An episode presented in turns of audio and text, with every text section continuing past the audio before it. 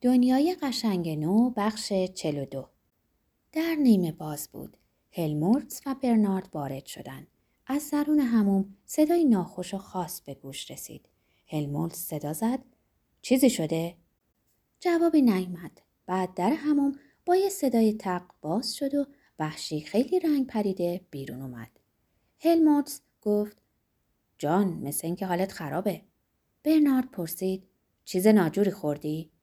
وحشی سر به نشانه تصدیق تکون داد. تمدن خوردم. چی؟ تمدن مسمومم کرد. آلوده شدم. و با صدای آهسته تر افسود خطاکاری خودم خوردم. خب آخه چرا؟ واقعا یعنی چی؟ وحشی گفت حالا دیگه تطهیر شدم. مقداری خردل با آب گرم خوردم. اون دو با حیرت به اون خیره شدن. برنارد سوال کرد منظور اینه که عمدن این کارو کردی؟ وحشی جواب داد. سرخپوستا همیشه خودشونو همینطوری تطهیر می‌کنن. نشست و آهی کشید و دست روی پیشونیش کشید و گفت می‌خوام چند دقیقه استراحت کنم خستم. هلمونس گفت خب برای من که تعجبی نداره. و بعد از اندکی سکوت با لحنی متفاوت ادامه داد. ما اومدیم ازت خدافزی کنیم. فردا صبح حرکت می‌کنیم. برنارد روی صندلی به جلو خم شد یه دستش رو روی زانوی وحشی گذاشت و گفت آره فردا میریم. راستی می‌خوام بگم که خیلی از بابت جریانات دیروز متاسفم. و از شرم سرخ شد. با وجود لرزش صداش ادامه داد. چقدر شرمنده وحشی حرفش رو قطع کرد. دستش رو گرفت و به گرمی فشرد. برنارد بعد از مختصر مکسی حرفش رو دنبال کرد. هلموتس در حق من واقعا لطف کرد. اگه به خاطر اون نبود من هلموتس اعتراض کرد. سکوت برقرار شد. این سه جوان با وجود دلتنگیشون که نشونه عشقشون به همدیگه بود شاد و خوش بودن. بالاخره وحشی گفت امروز صبح رفتم پیش بازرس. برای اینکه بپرسم آیا می‌تونم همراه شما به جزایر بیام یا نه؟ به هم اجازه نداد.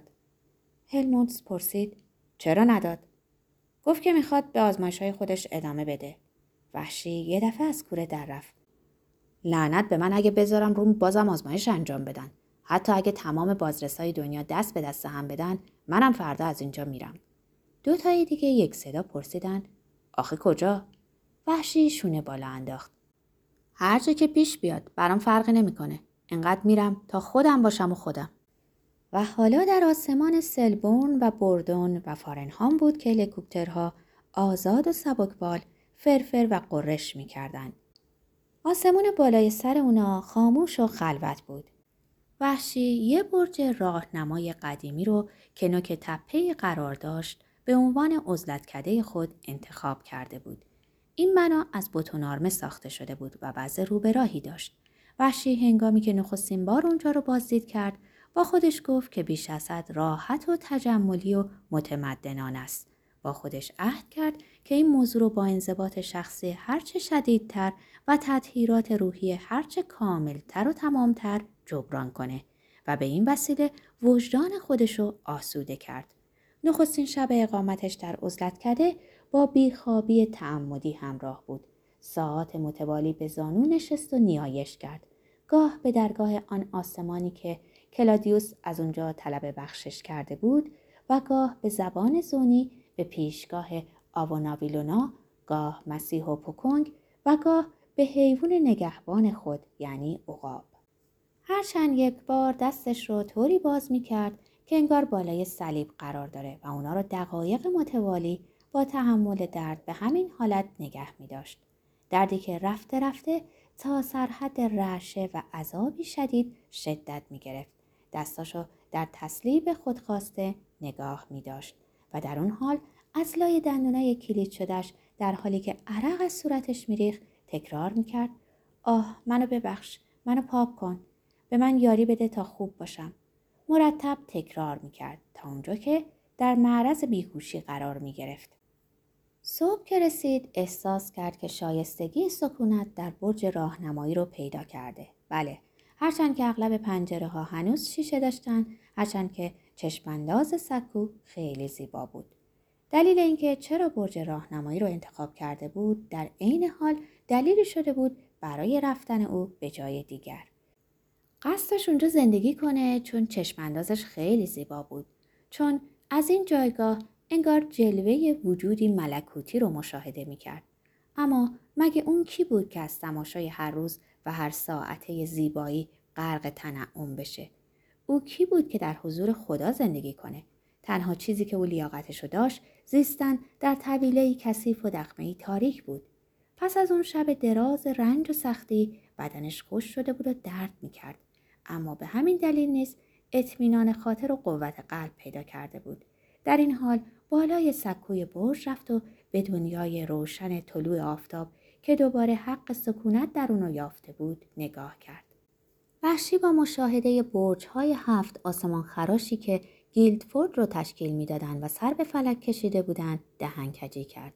اما او میبایست به مرور زمان با آنها معنوس بشه چون اونا شب هنگام با صور فلکی هندسی شکلشون اشوه می‌کردن و چشمک می‌زدن و یا به کمک نورافکن با انگشتان نورانیشون با وقار و هیبت به اسرار لایتناهی آسمون اشاره می‌کردن و معنای این اشاره را اکنون در انگلستان کسی جز وحشی در نمیافت. فقط منظره دوردست نبود که وحشی رو به سوی برج راهنمایی کشونده بود. نزدیک نیز به اندازه دور فریبندگی داشت. درختزارها، بوته های سبز با گل های زرد، بیشه های سنوبر اسکاتلندی، برکه های روشن با درختان غار که روی اونا خم شده بودند، با سوسن های آبیشون، با بسترهای نیحسیرشون همگی زیبا بودند و برای چشمی که به خشکی سهاری آمریکا خو گرفته باشه حیرت انگیز و از اینها گذشته خلوت گزیدگی. روزها میگذشت که چشمش به هیچ موجود انسانی نیفتاده بود.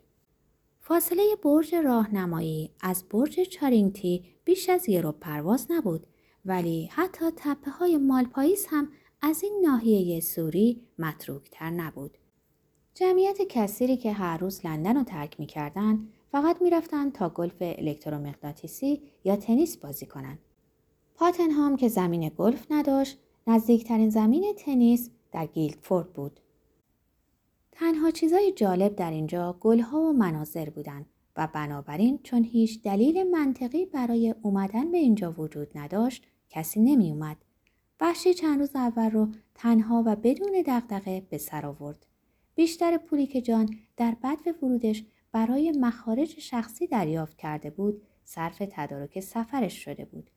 چیزایی که پیش از ترک لندن خریداری کرده بود عبارت بود از چهار تا پتوی پشم، تناب و نخ، میخ، سریش، یه مشبزار، کبریت، چند تا قابلمه و تابه، 24 بسته حبوبات و 10 کیلو آرد گندم.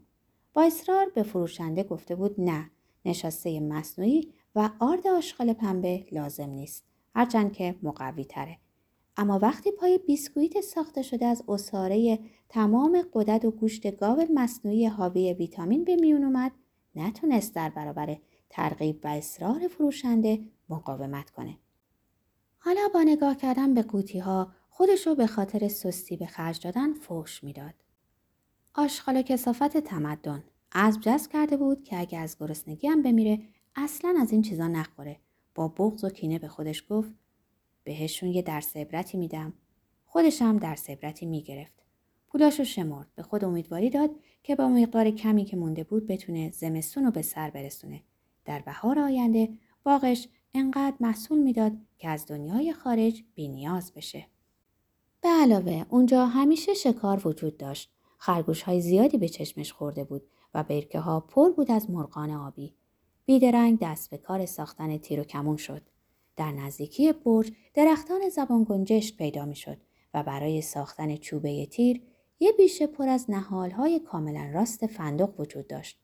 کار خودشو با بریدن یه زبان که جوان شروع کرد. تکهی به طول شیش با از قسمت بدون شاخه تنه برید.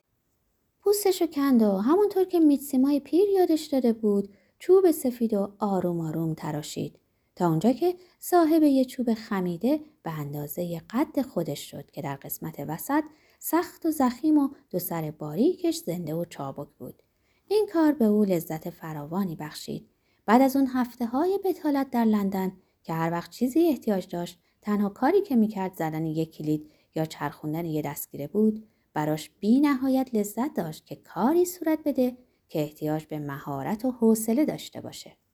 چیزی نمونده بود که کار تراشیدن چوب تموم کنه و به اون شکل بده که یه دفعه به خود اومد و دید که داره آواز می‌خونه. آواز. مثل این بود که در حین ارتکاب گناه بالای سر خود رسیده و موچ خودش رو گرفته باشه. با احساس مجرمیت از شرم سرخ شد. آخه اون برای این اینجا نیومده بود که آواز بخونه و کیف کنه. اومده بود تا از آلوده شدن بیشتر به کسافت زندگی متمدنانه فرار کنه تا تطهیر پیدا کنه و خوب بشه. تا با جدیت خودش رو تحصیب کنه. با نفرت متوجه شد که با غرق شدن در کار تراشیدن کمان سوگندی رو که با خود یاد کرده بود همیشه به یاد داشته باشه فراموش کرده. لیندای بینوا و جفای جنایتکارانه خودشو نسبت به او اون همزادهای لعنتی رو که مثل یه مشتی پیش روی راز مرگ او ازدهام کرده بودند و با حضورشون نه تنها به اندوه و پشیمانی خود او بلکه به خود خدایان هم اهانت می‌کردند. سوگن خورده بود که اینا رو به خاطر داشته باشه. سوگن خورده بود که بدون وقفه در اصلاح خود بکوشه و حالا اونو باش که شاد و شنگول نشسته بود و کمان درست می‌کرد و آواز می‌خوند. به داخل برج رفت در قوطی خردل رو باز کرد و مقداری آب روی آتیش گذاشت تا جوش بیاد. نیم ساعت بعد سه کارگر بومی دلتا منفی که جزء یکی از گروه های بوکانوفسکی در پاتنهام بودند و با ماشین به طرف ایرستت حرکت می‌کردند در بالای تپه با کمال تعجب مرد جوونی رو دیدن که از کمر به بالا لخت بیرون برج راهنمای متروک ایستاده و داره با شلاقی بافته از قیتان خودشون می‌زنه. روی گردنش خطوط افقی قرمز رنگی نقش بسته بود و از هر خط به طرف خط دیگه جویهای باریکی از خون روون بود. راننده کمپرسی ماشین رو به کنار جاده کشید و به اتفاق دو همراهش با دهن باز به این منظره غیرعادی خیره شدند. یک دو سه ضربه ها رو شمردن. بعد از ضربه هشتم مرد جوان مجازات خودش رو قطع کرد. به حاشیه درختزار دوید و حسابی بالا آورد. تموم که شد شلاق و برداشت و از نو به جون خودش افتاد. نه، ده، یازده، دوازده. راننده زیر لب گفت یا حضرت فورد. همزادهای او هم بر همین نظر بودن و گفتند یا فورد.